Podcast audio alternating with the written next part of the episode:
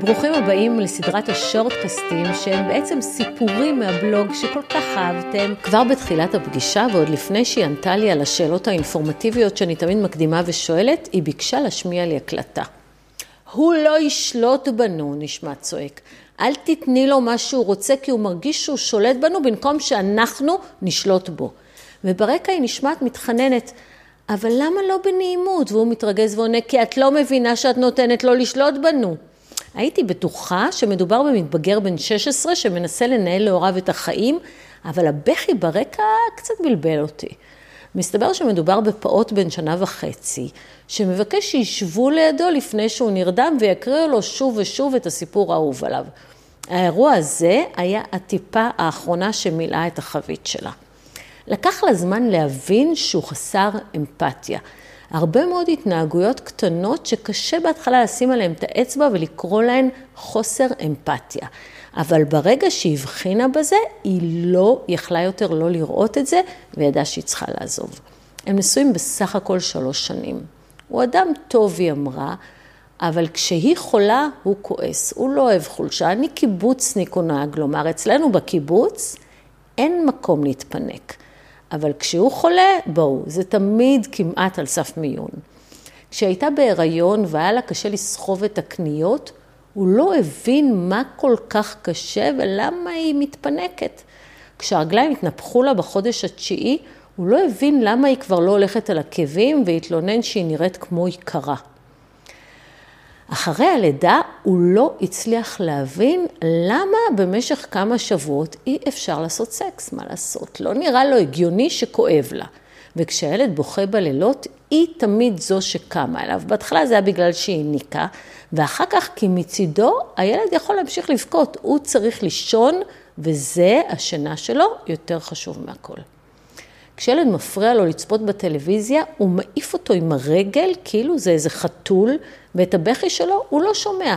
למעשה הוא פיתח חרשות סלקטיבית לבכי של בנו, ולקח לה זמן להבין שזו חוסר אמפתיה, שאין לו יכולת להכיר בקושי או בכאב של אדם אחר, גם אם זה הילד שלו.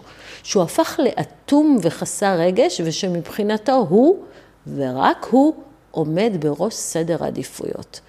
כשזה היה רק הוא לעומתה או לעומת שאר העולם, היא איכשהו הצליחה להכיל את זה.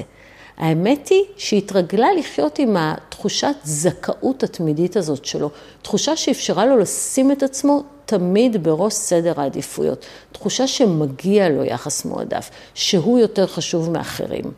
אבל כשזה הפך למאבק כוחות מול פעוט שטרם מלאו לו שנתיים, חוסר האמפתיה ותחושת הזכאות שלו זעזעו את הנשמה שלה. היא לא הצליחה להבין איך הורה שם את עצמו לפני הבן התינוק שלו.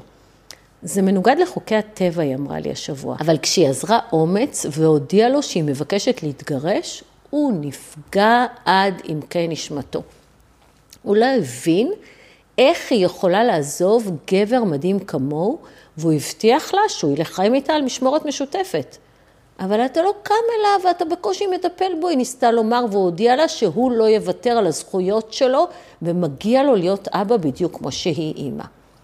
בהצלחה לנו במאבק משמורת מול נרקסיסט חסר אמפתיה. ובמעבר חד, בואו נדבר על אהבה. לרגל יום אהבה שחל החודש, רציתי לומר לכם כמה מילים על אהבה וגם על שנאה, שהיא לא ההפך מאהבה. ההפך מאהבה זה אדישות וחוסר אמפתיה. שנאה היא רגש עז כמו אהבה, וכמו אהבה גם השנאה יכולה להיעלם. אבל קודם נדבר על אהבה. לא כל האהבות אותו דבר. האהבה שלכם לילדים שלכם היא לא אותה אהבה כמו לבני הזוג שלכם.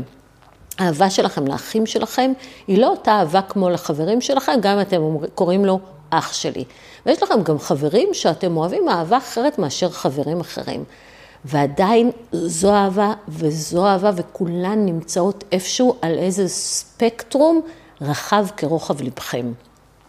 ויכול שאתם רוצים לאהוב אהבה ענקית כזאת, שנמצאת שם אצלכם איפשהו ברחבי הספקטרום הלבבי, אבל היא עדיין חבויה ועדיין לא התממשה.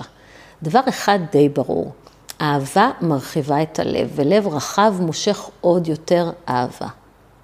מייקל רואוץ', מחבר הספר להב היהלום, שסיים 20 שנות לימוד במנזר בודהיסטי טיבטי, ולצד זה עבד כמנהל מחלקת היהלומים בחברת אנדין יהלומים, עוסק הרבה מאוד בקרמה, ואומר שכל מה שאתם רוצים לקבל, קודם תיתנו. רוצים אהבה? תנו אהבה. ואם כבר הבנו שכל האהבות נמצאות על ספקטרום לבבי, הגוון לא ממש חשוב. אהבה היא גם מעשים קטנים של חסד. אהבה היא להראות לאדם אחר שאכפת לכם ממנו. אהבה היא מילה טובה לאדם בודד. אהבה היא להציע משהו חם לשליח שהגיע רטוב מהגשם. אהבה היא להתקשר למישהו מעבר ולשאול מה שלמה ולספר שהוא חסר לכם. ואהבה היא גם חיבוק למי שצריך כתף ומילה טובה למי שימיו קשים. פעם שמעתי איזה פודקאסט שאמר שרגשות הם כמו צמחים. הם יכולים להתפתח ולגדול והם יכולים לקמול.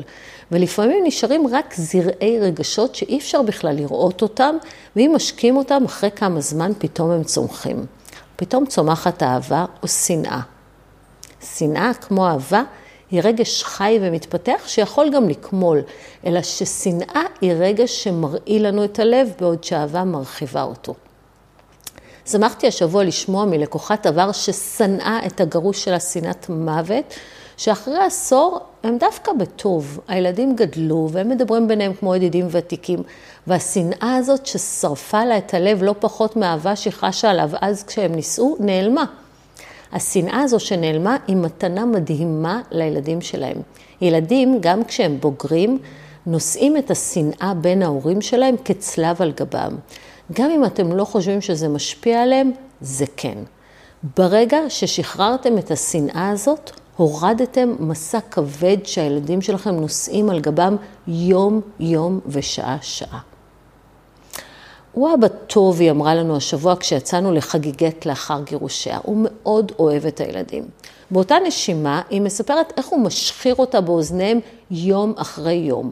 אומר להם שלא אכפת לה מהם, שהיא פירקה את המשפחה, שהיא הרסה להם את החיים, שהיא אימא גרועה ושהקריירה שלה יותר חשובה לה מהם. הוא ממש לא אבא טוב, הסברתי לה את עמדתי. אבא שדואג פיזית לילדים, אבל מפזר בנשמה שלהם שנאה מרעילה לאימא שלהם, הוא לא אבא טוב, הוא הורה שמסוכן לילדיו, נקודה. מייחסים לאברהם לינקולן את המשפט, הדבר הכי טוב שאתם יכולים לעשות עבור הילדים שלכם, זה לאהוב את ההורה השני שלהם. זה לא חייבת להיות אהבה רומנטית, אבל אם תאמנו את עצמכם לתת אהבה להורה השני, בדרך של לשאול מה שלומם, להתחשב בהם, או לעשות עבורם איזה שהם מעשים קטנים של חסד, גם אם כרגע זה חד צדדי לחלוטין, זה בסוף ישתלם לכם. ובכל מקרה, זה יהפוך אתכם להורים הרבה יותר טובים לילדים שלכם. זהו, תנו אהבה.